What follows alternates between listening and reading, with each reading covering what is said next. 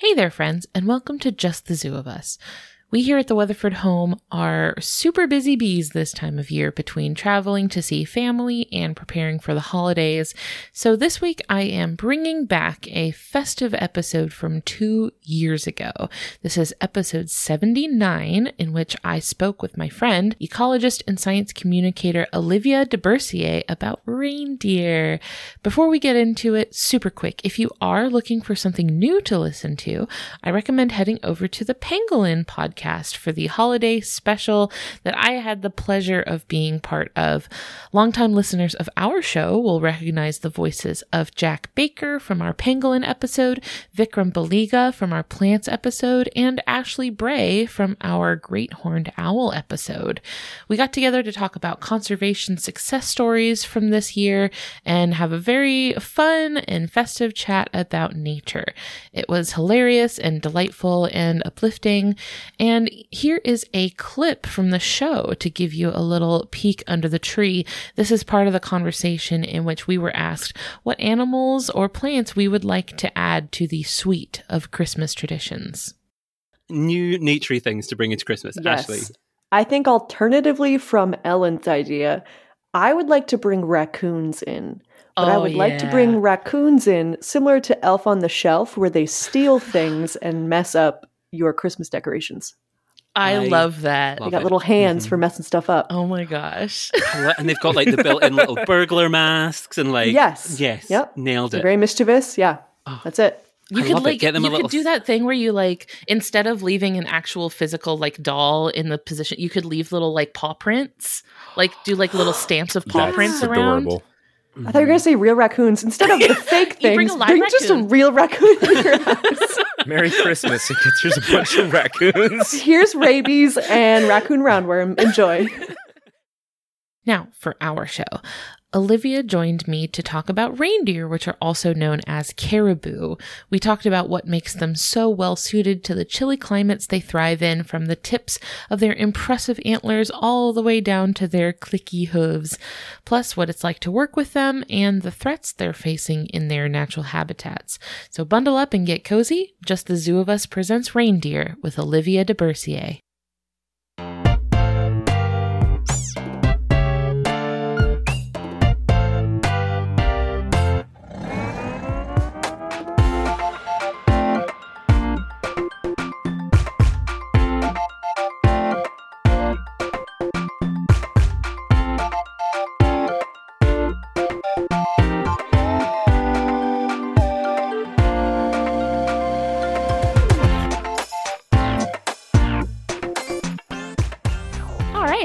Everybody. This is Ellen Weatherford. I am here as usual with just the zoo of us, and this week we have a new friend. We're here talking to Olivia deBourcier. Say hi, Olivia. Hi, everyone. And this week we're talking about caribou.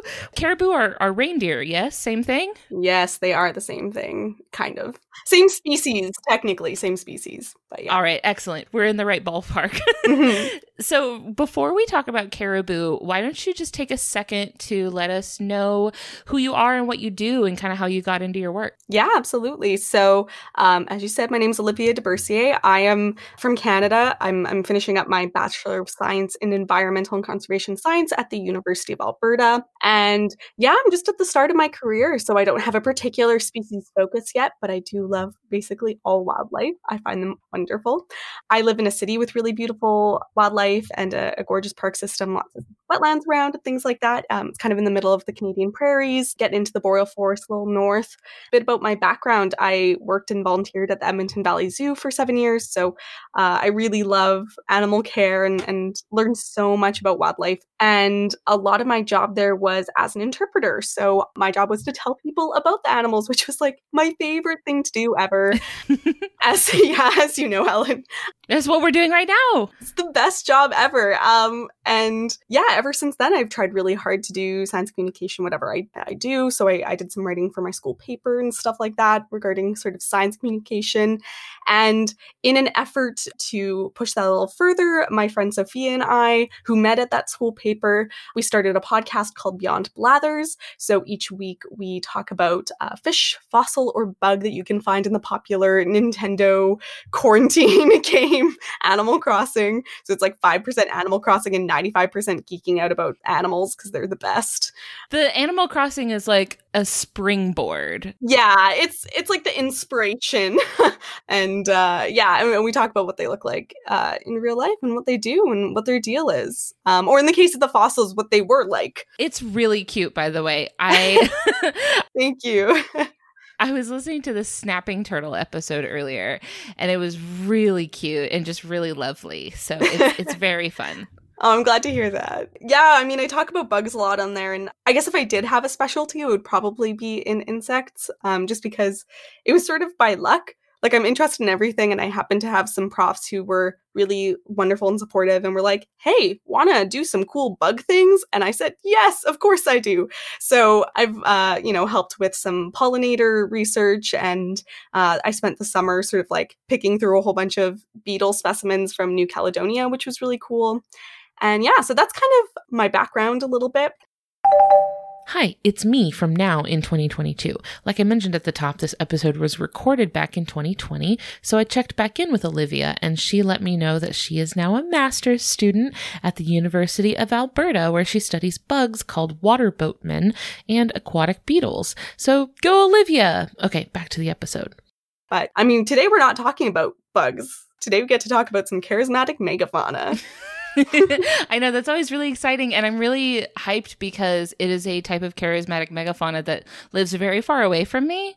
It, you know, I so I live in Florida where it is very very hot, and this is not the sort of place where you could very uh, feasibly keep a caribou. So it's not exactly the type of animal you could just roll up to your local zoo and see around here. they would not be having a fantastic time down here in Florida. Have you worked with caribou at the zoos that you've worked at? Yeah, I have. I've worked with domestic reindeer. So, um, yeah, as I mentioned before, and I'll I'll get into it later, but they are the same species, and they're they're lovely. They're a little cheeky sometimes. During some seasons, they can be a little like pushier, um, but they're lovely, and they have the best snoots ever. They're just like their little noses are so soft. Oh my gosh! yeah, so we'll take them for walks and stuff around the zoo, and I used to do like the reindeer talk and that was always really fun. So yeah, I do really like working with with caribou. They, I mean, I guess technically they were reindeer, but they were yeah, really beautiful animals and a lot like kind of domestic farm animals in in their personality, a little tougher. They had a very strict social hierarchy, so it was kind of cute because like some seasons one of the reindeer would like break an antler and they'd be like bullied a little bit and be the bottom of the heap and then the next year they'd have the best rack of antlers so you're like rooting for them a glow up. A little glow up yeah exactly. Am i thinking correctly in that sven from frozen is a reindeer yes yes yes uh he is and it, it caused a lot of confusion because Reindeer are so much smaller than everyone thinks they are. And I think it's because of Frozen, because in Frozen, the, the reindeer is like the size of an elk, like a large, almost like a horse. Well, I don't know if people ride on reindeer, actually, domestic reindeer, but I know that there's reindeer races, but I think they're pulled on sleds.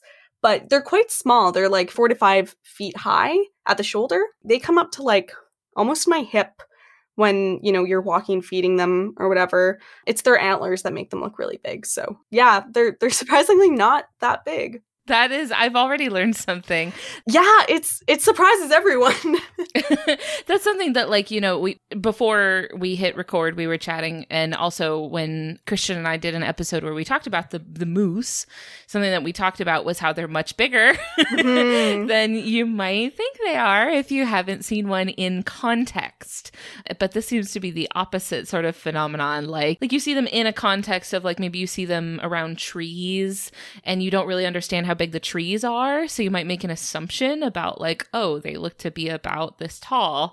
They're really little. I think it's also because, like, so often they're in the tundra, and in the tundra, there's like really low shrubbery, um, or it's just snowy. So there's nothing for you to have like a size comparison to. It's like muskox. You see pictures of muskox, those things look massive like bison, but they're really small.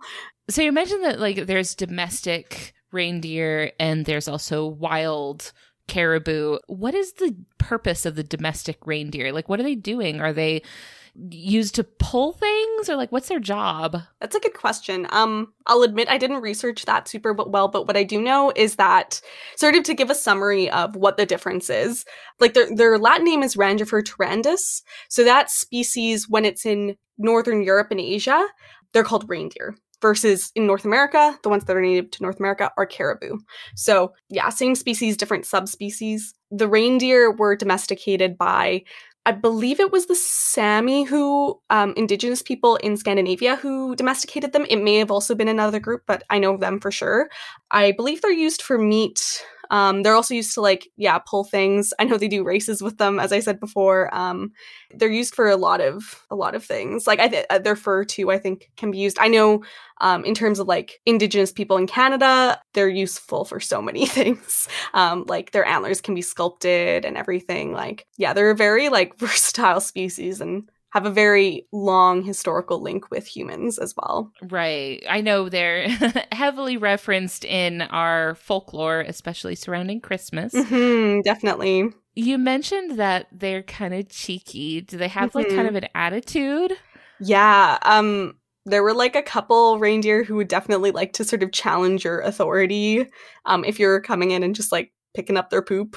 Um, so they'd like to come and just sort of like push you around with their antlers, and you had to kind of like grab their antlers and sort of basically push them away using their antlers, um, which like looked really aggressive. But I mean, they do that with each other all the time. So yeah, they could be a little cheeky and like when you're walking them, sometimes they just like don't want to go a place and you just gotta roll with it. And if they're not in the mood to be walking, they'll let you know. Since I do want to get more into like their antlers and really cool stuff about them, let's go ahead and get started with our ratings, which is what we do on this particular podcast. If this is your first time listening, what we do is we rate our animals out of 10 in three categories, and the first category is effectiveness.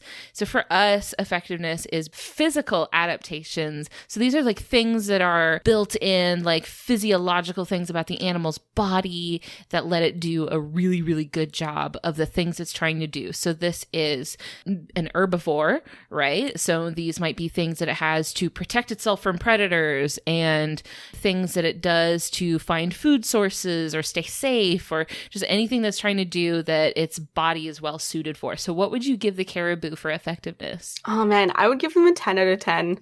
Their Arctic adaptations are legendary. They're so good. I, so I'll, I'll start with their nose because I mentioned it before and how cute and fluffy it is. Their nose has a great sense of smell and they can actually smell for their lichen, which is what they eat in the winter under like a foot and a half or a meter and a half of snow, half a meter of snow, pardon me. So yeah, excellent sense of smell. What is lichen? oh, yeah, lichen. Um it's like uh it's like the stuff you see growing on rocks often and trees. It's often very leafy. It's not quite a plant, it's like a fungi and an algae symbiotic relationship. I think. I'm gonna I'm gonna let you in on a secret. I don't know my plants. I don't know my like not wildlife very well, but I'm pretty sure that's that's the botanical definition of it. But yeah, it's usually very like flaky and hard and um, sometimes it's like the yellow stuff on trees that you see. So that's that's what they're eating in the winter because of course there's not like grass or leaves out there for them. So, and it's pretty amazing that they can even eat that because most, there's not a lot of wildlife out there that eat lichen because they're really hard to digest and they're not very nutrient rich. So, the caribou are also well adapted because they can digest that. They they have the ability to do that and they can survive off of those nutrients for the winter. Um, so when spring comes, then of course they're going to be eating everything green um, that they can that has all the good like protein and nitrogen in it. But yeah for the winter that's what they're doing. But speaking of the cold so their nose they've got like a very distinctive feature of reindeer and caribous. They've got this very like long snout. And they've got these large nasal nasal turbinates which are basically like the tubes in their nose that will heat up air as they breathe in so they're not getting like brain freeze on those really, really cold days, which I think is kind of cool. And I wish I had that. Definitely gets cold here. so, but yeah, it's amazing. And then their eyes, they can see in like ultraviolet light. So they can see different spectrums than we can. And what this helps with is it helps them to see. So basically, objects which absorb ultraviolet light will appear black or dark um, against a surface like snow. So, um, if there's something like fur, so maybe a predator like a wolf nearby, they're going to see that a lot better. They can also see the lichen better, and they are thought to even be able to see urine on snow better. And this could be useful in the sense that it might give them an indicator if there's a predator nearby or maybe competitors. So, yeah, kind of neat. That's really cool.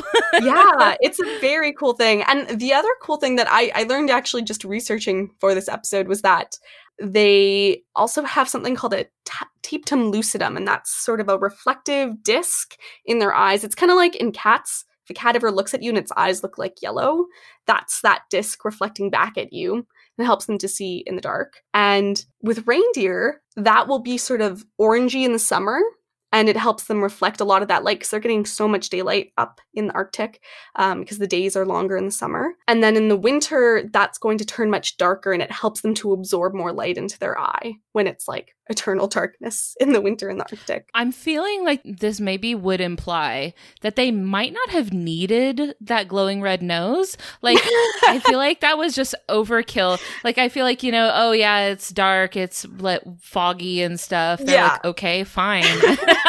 They're like, we we can deal with this. this is not a problem. like, I have like X-ray night vision. Yeah, we'll be fine. That's exactly right. Yeah. Like I think they were just fine. I think Rudolph could have just gone and not had a job, just been unemployed. He could have just had a day off. He could have yeah. just had some rest and cared for himself.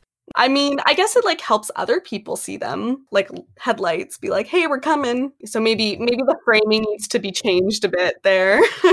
I didn't think there would be anything special about their eyesight, so that's really really cool. You know, you wouldn't think that because they don't seem like usually you think like hunters or something or like predators are going to need really good eyesight but yeah i mean in in cases like if there's um a snowstorm they have to be able to navigate somehow so they've got i mean they also have like good hearing good smell so they've got a lot going for them in that sense so you mentioned their antlers and we've mentioned this before, but you could probably go a little bit deeper into this. When we say antlers, this is different from horns, mm-hmm. right? Yeah. It's like a different thing. Yeah, so in the case of antlers, so going back to the sort of taxonomy, reindeer and caribou are part of the family Cervidae. They're a deer, um, as their name suggests. And in deer, there's things like moose, elk, white-tailed deer, so the, the kind of traditional deer we know. And they will have antlers. Those antlers are forked, so they've got sort of that like, you know, if you, you're pretending to be a moose and you put your hands up, splayed on your head, you've got forks unlike horns, which will have just like one point usually. And those antlers are going to fall off every year. So that's something really significant. Horns shouldn't be falling off. um, ideally. So yeah, that's that's a really important feature about the antlers. And caribou are the only member of the deer family where both the males and the females have antlers. Usually just the males would have antlers in the deer family. And and not all necessarily reindeer caribou females are going to have antlers. Sometimes they just don't, but most of the time they do, which is a really cool feature. And they also have the largest antlers compared to their body size of any of the members of the deer family. So, really big antlers, especially with like the barren ground caribou, which are the ones in the tundra. Um, now, these antlers, so they'll fall off. In the case of the males, they fall off in the fall, right after mating season, because that's when they need them to like combat each other and get those ladies. And then the females will actually hold on to their antlers past mating season because they're going to want to defend themselves pretty well. They want to be like the dominant characters in their herd.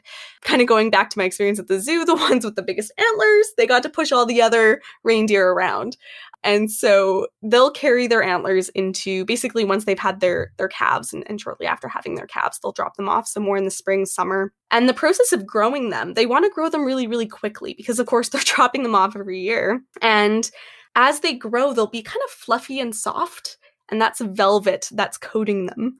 And the velvet has blood vessels in it, and it's helping to carry all the blood and nutrients up into the antler. And once the antler's fully grown, it gets kind of itchy, they get irritated, and they just want to like scratch their antlers on literally any surface they can and it'll look like really bloody and gruesome because the blood vessels of course are shedding off and it doesn't necessarily hurt them it's just that blood vessels that are peeling off Oh, I hate that. it's like if you search up pictures it's pretty nasty looking and like I don't think I'll be doing that. yeah you don't have to if you've got like a morbid curiosity but yeah so they'll they'll peel off and then they've got ideally like nice clean antlers and it's thought that this is done because it's like not really energy efficient to keep the velvet on. So yeah, that's that's how the antlers work, which I think is amazing. It's actually I think a form of uh, controlled bone cancer that is causing that antler formation, which is really cool. And so there's some research going on relating to like cancer research and how that works. Whoa. Yeah. That is really cool. Oh, and I need to dispel some some myths here. yes, please do. Please, please, please. The number of forks on an antler does not indicate the age of the animal. It does, however. So every year that they grow an antler back, um, especially with males, those are going to get bigger and bigger as they're older. Uh, so in some cases, once they're older and their antlers are bigger, they're going to have new forks.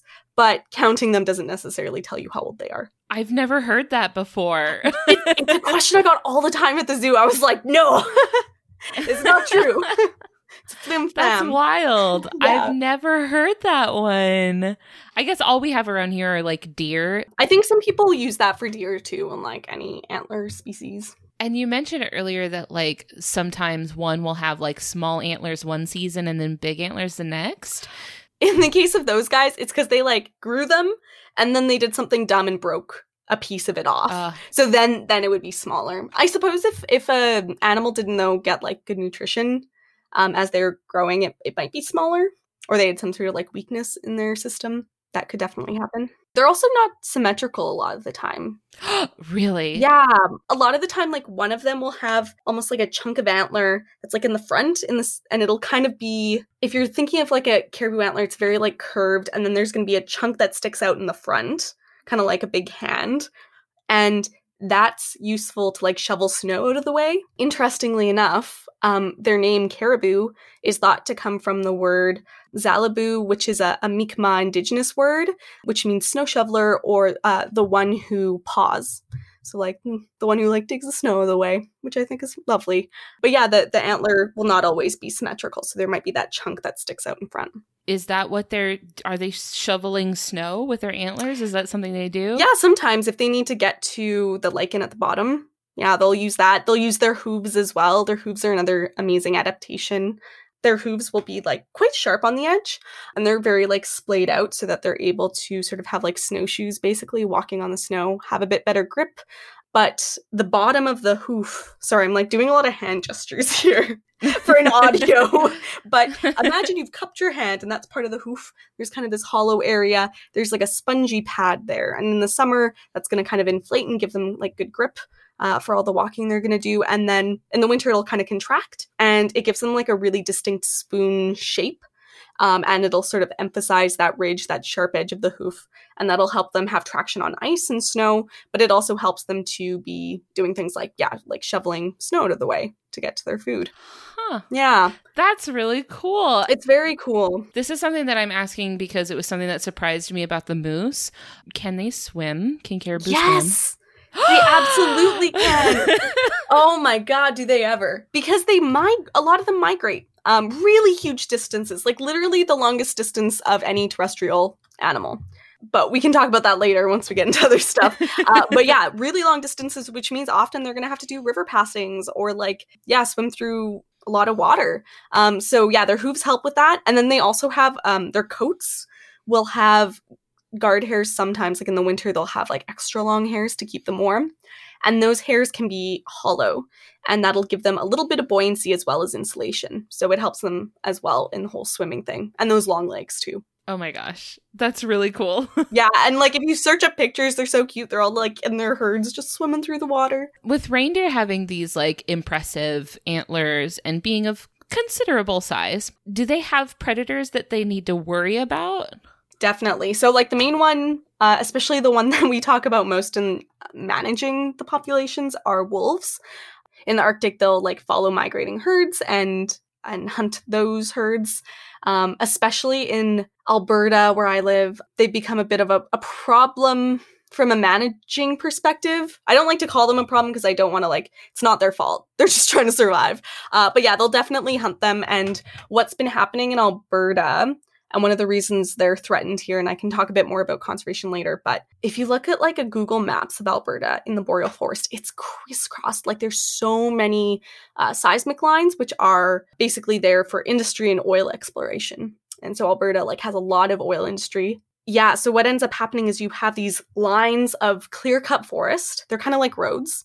And what has been happening is there's a there's a few factors playing in here. So it makes it a lot easier for deer to start going up into these areas. And especially with climate change, it's getting warmer. So the deer and the moose are going more into the boreal forest where they're interacting with caribou that typically didn't have to interact with a lot of other like deer uh, species. So that's a problem because there can be disease transmission uh, to the caribou that wouldn't otherwise get it. The other problem is with the deer come the wolves. So the wolves are following the deer into these areas where they wouldn't normally be. And I mean, if they see a caribou, they're going to eat a caribou. like, they're not going to be uh, discriminate there.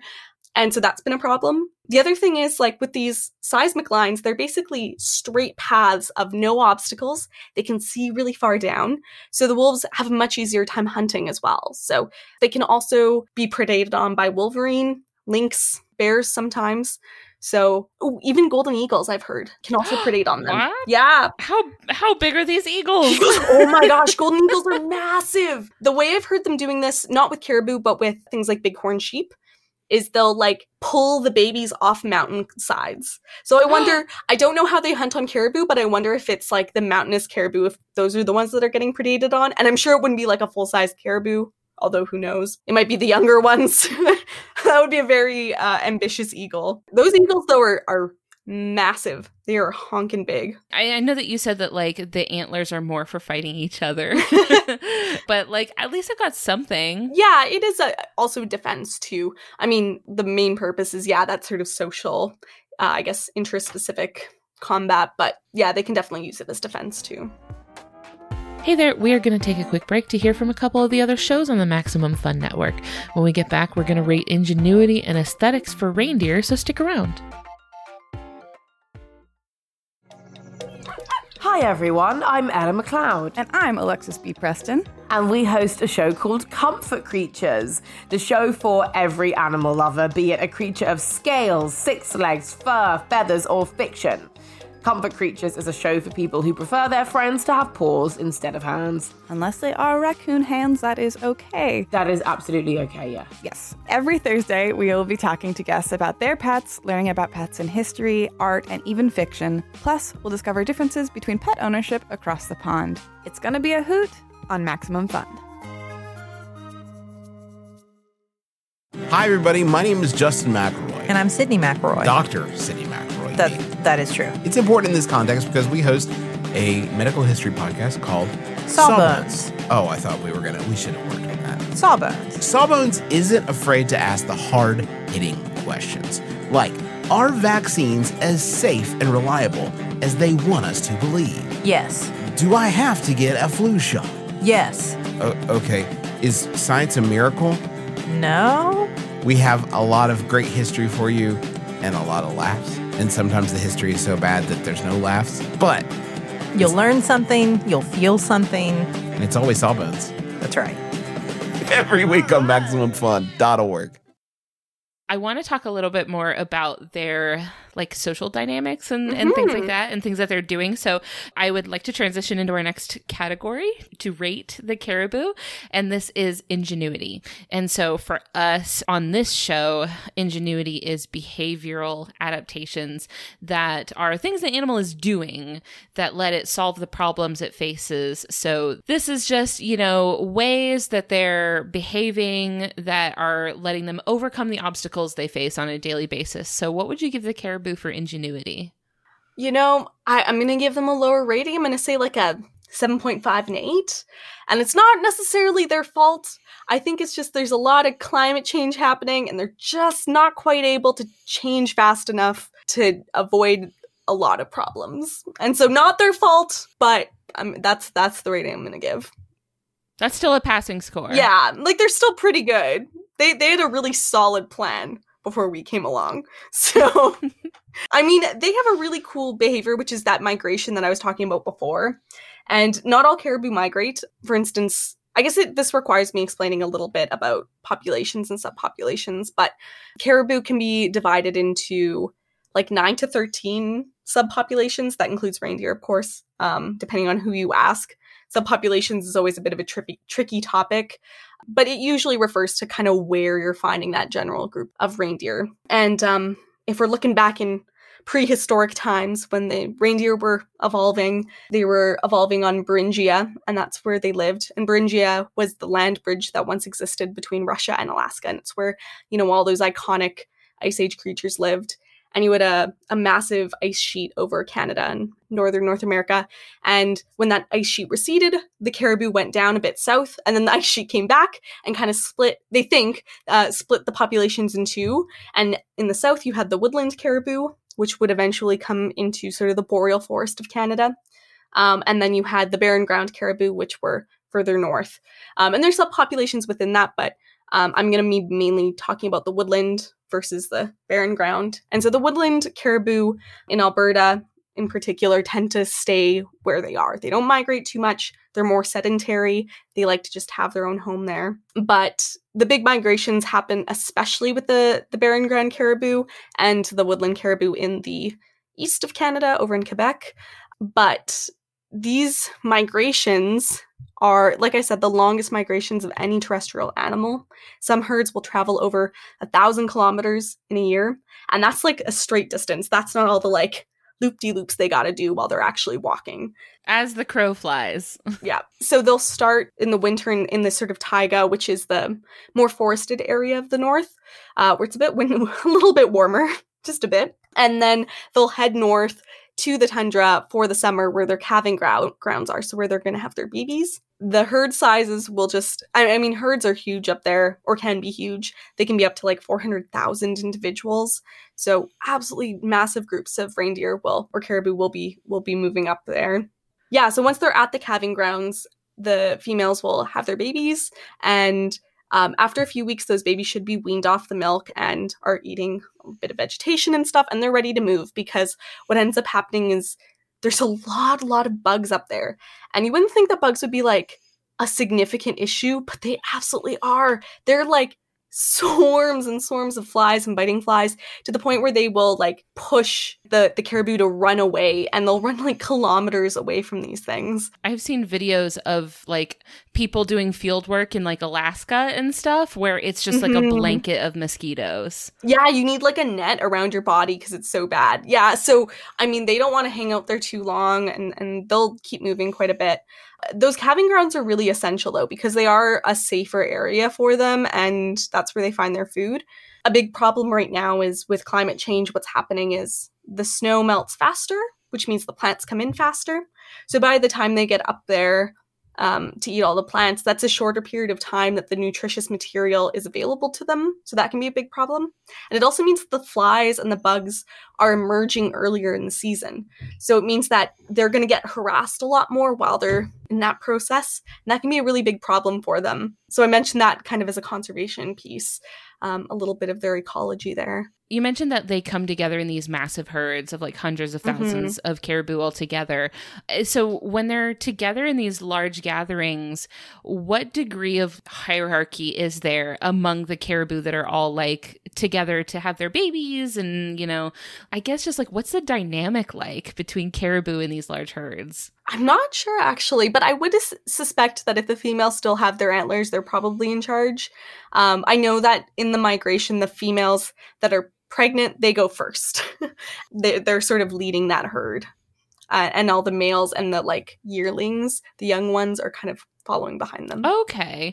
What is the parental care for the baby rain? Are they, they're called calves, right? Like baby calves. Yeah, the calves, yeah. Like, what does the parental care look like for the little reindeer calves? They'll stay with their mom pretty much until they're grown. Um, and even sometimes I've heard that like the calves from the year before will still stay pretty close to their mom as well um, because they definitely don't want to get separated they don't want any of the younger individuals to get separated from the group because you've got wolves just waiting to pick them up or pick them off so we've all seen those bbc earth videos I know, and and they always set it up in such a way where you feel so conflicted. You're like, I know, Yeah. you're like, I know, Mama Wolf is so hungry and she's got to feed her little puppies, but come on. oh they're so fluffy oh and so like lanky the way they run in the reindeer that or the caribou and the reindeer that you have worked with, how trainable are they? Can you like train them? Like what what does that look like to work with them? I would say it was like harder than other animals, but that being said, it's like it was kind of impressive. I mean, they were pretty decently food motivated. We had like these little cookies for them. They were actually primate cookies, Ah. but they they were just like mushed up plant matter. So they liked them. And so the zookeepers, especially on walks, would distract them with the cookies. And in terms of training, the only other training I specifically remember doing was we had one reindeer who needed like chiropractic steps.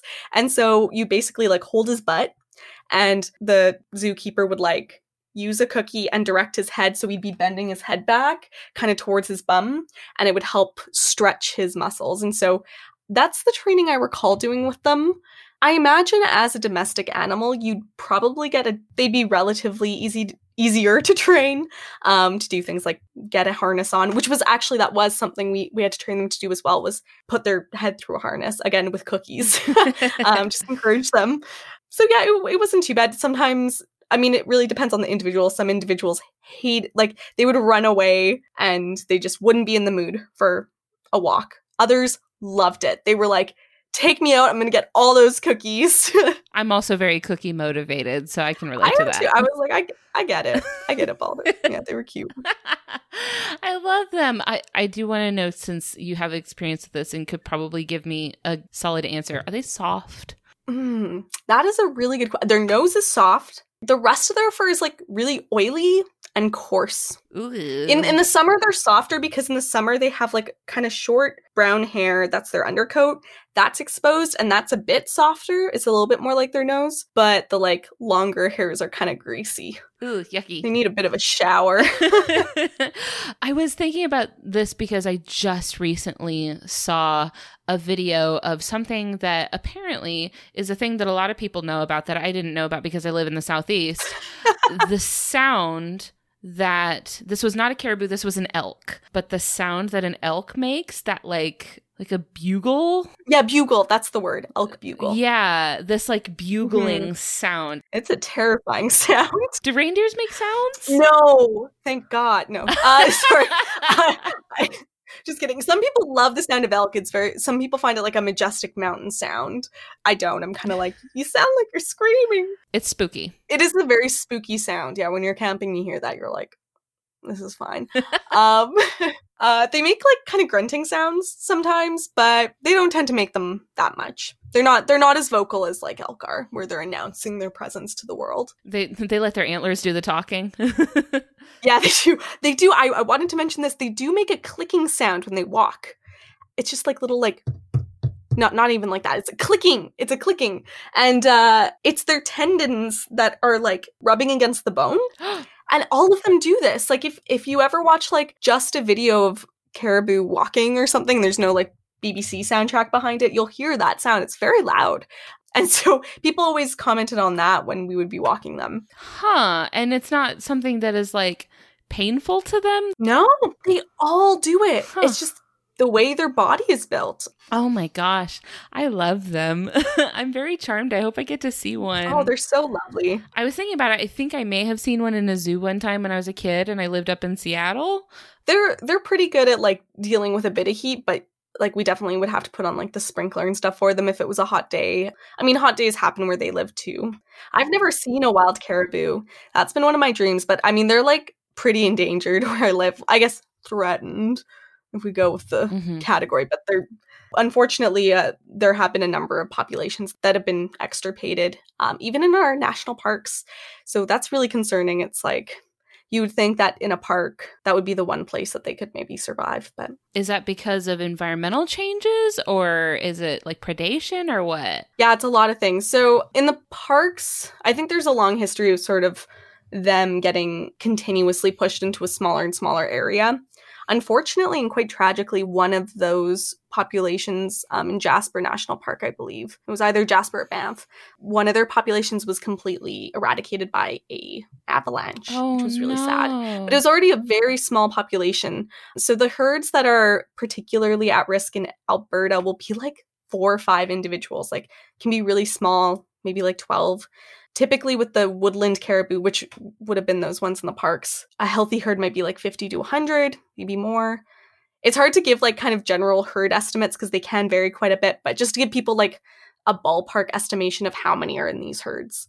And I mean, in northern Alberta, those seismic lines are a problem, but also like disturbance from uh, industry activity can be a big problem. Yeah, when you have a population that's really small already, the gene pool is not going to be great and it's going to be kind of hard to have those populations come back. The reason that subpopulations are emphasized so much with caribou is that they don't really move around enough to kind of repopulate themselves when you have those specific subpopulations. So I guess we can like talk a bit about conservation now, more specifically. So IUCN classifies them as vulnerable. In Canada, you hear caribou news all the time, all the time. They're a very like politically charged topic because a lot of people will attack the oil industry for the habitat degradation in northern Alberta and in northern Ontario where these caribou are living. And then northern like the Northwest Territories and the Yukon in the Arctic um, have a lot of mining like a ton of mining and it's like this is a little bit of my like environmentalist take on this but it's pretty unregulated. Like it's a free for all up there. People can set up mines kind of whenever wherever they feel like it uh, including in calving grounds.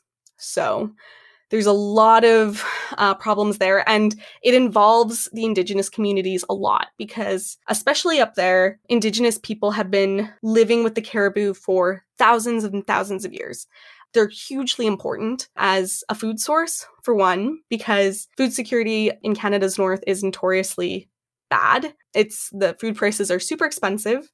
And uh, so being able to hunt for subsistence is really important for human health. And it's also a culturally important thing to do. Going out and hunting and, and passing on knowledge and building that community is really important. And so the Indigenous communities are very integrated into this um, overall issue of the the decline of the caribou, and very often they get blamed for the decline. And people say, "Oh, it's the hunting," but it's definitely not that. So much as it's the immense amounts of mining. I mean, I've done a lot of research projects on this for classes, and looking at the news reports of what politicians will say that are just so disrespectful to a whole community that has been hunting and, and living amongst these animals for for thousands of years and basically saying like yeah we don't really care.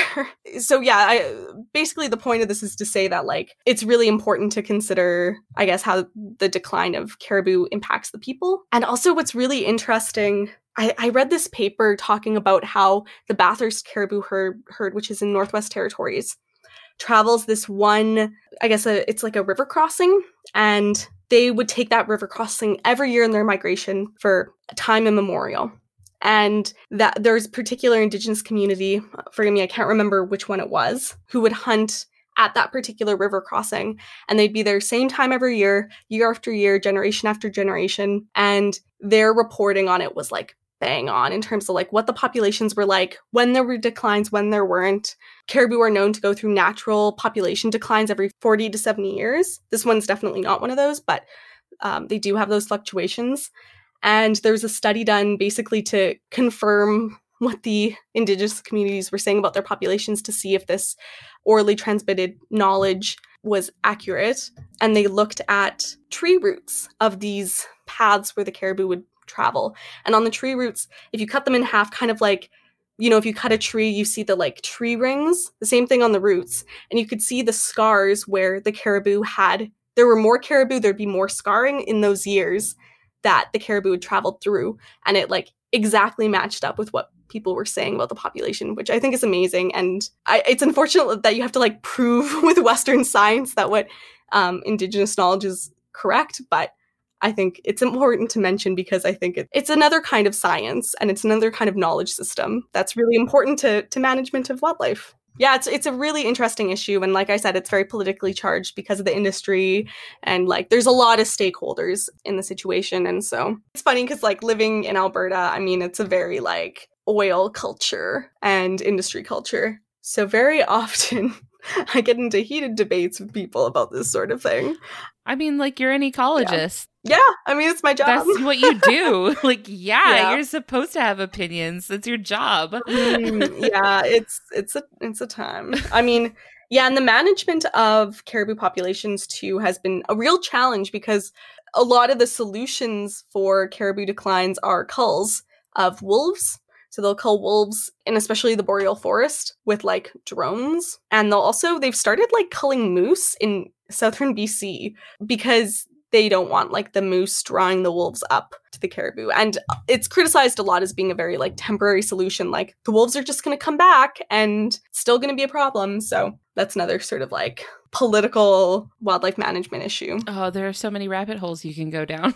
There's so many. I could talk for a long time about caribou. In my classes, you would think that caribou are the only species in Alberta because of how much we talk about them. They're such a like textbook example of wildlife management because you've got every issue in there. I mean, the other problem too with uh, climate change is it tends to uh, uh, increase precipitation when there wouldn't be rain. Um, and so what ends up happening is it layers like ice over lichen, which is really difficult for the reindeer to get through. So yeah, that's another big problem. So just throw another wrench into there. Another log on the fire.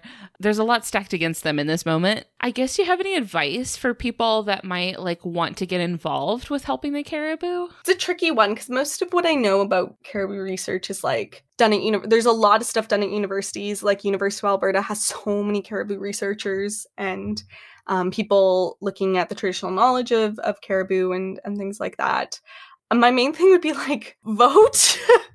and please like it's it's a political issue and it's I th- I think like you can't not get involved in in the politics of it like like I said, it's climate change really hurting them. So, whatever you can do to mitigate that and support good climate policy, I think that would be my advice. If you're interested in caribou in particular, I mean, I only know of like Canadian organizations. Well, I guess they're not in like, well, I guess in Alaska you'd have them. But I know CPAWS um, in Canada does a lot with caribou and they have a lot of good caribou research available there. Yeah, like I said, I, I mostly know the academic fo- but read up on it. There's a lot of really interesting caribou literature out there. If you're an academic nerd like I am, that's out there. Google Scholar search and you'll learn so much. We've got the groundwork here. We've Yeah. set a foundation. Yeah. Um, and then I'm going to release all of the new uh, caribou stands. Yeah, they're they're amazing animals. They're beautiful and they're very majestic. I think. Oh, yes, they're beautiful. We we can't end the episode without giving them a score for aesthetics. what do you give them for aesthetics?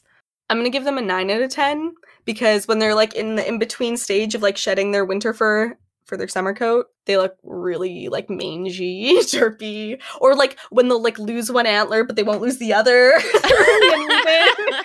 um, but in the rest of the year, they look beautiful. Like in the winter, they're like these beautiful, like kind of whitey coats, very glamorous looking animals.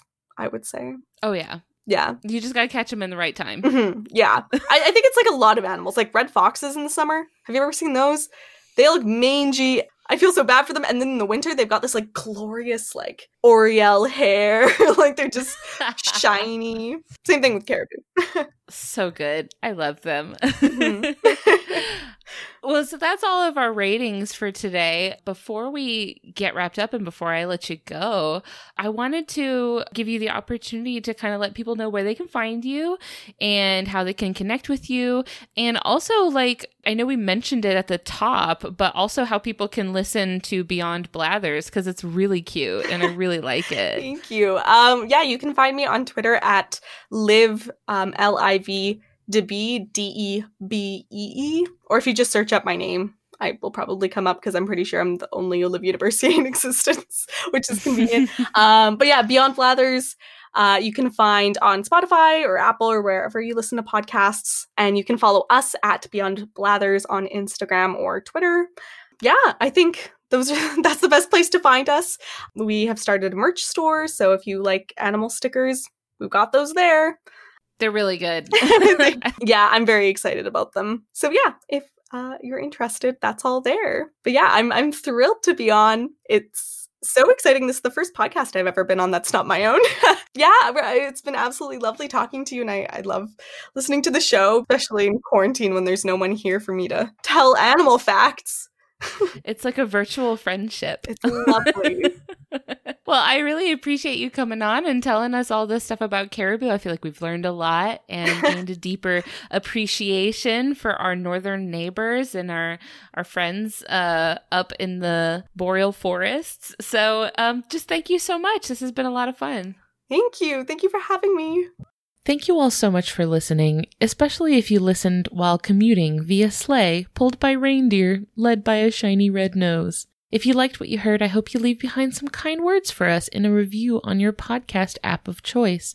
If you'd like to hang out with us online, we're on Facebook, Twitter, Instagram, and Discord.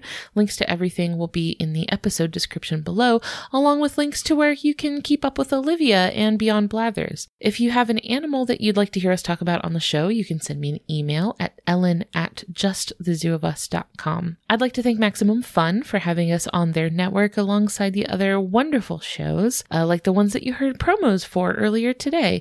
You can check them out and learn more about the network at MaximumFun.org. And while you're there, consider signing up for a membership to keep us going along with the rest of the shows in the network. Finally, we'd like to thank Louis Zong for our delightful theme music. That's all for today. Hope everybody has lovely holidays. Thanks. Bye.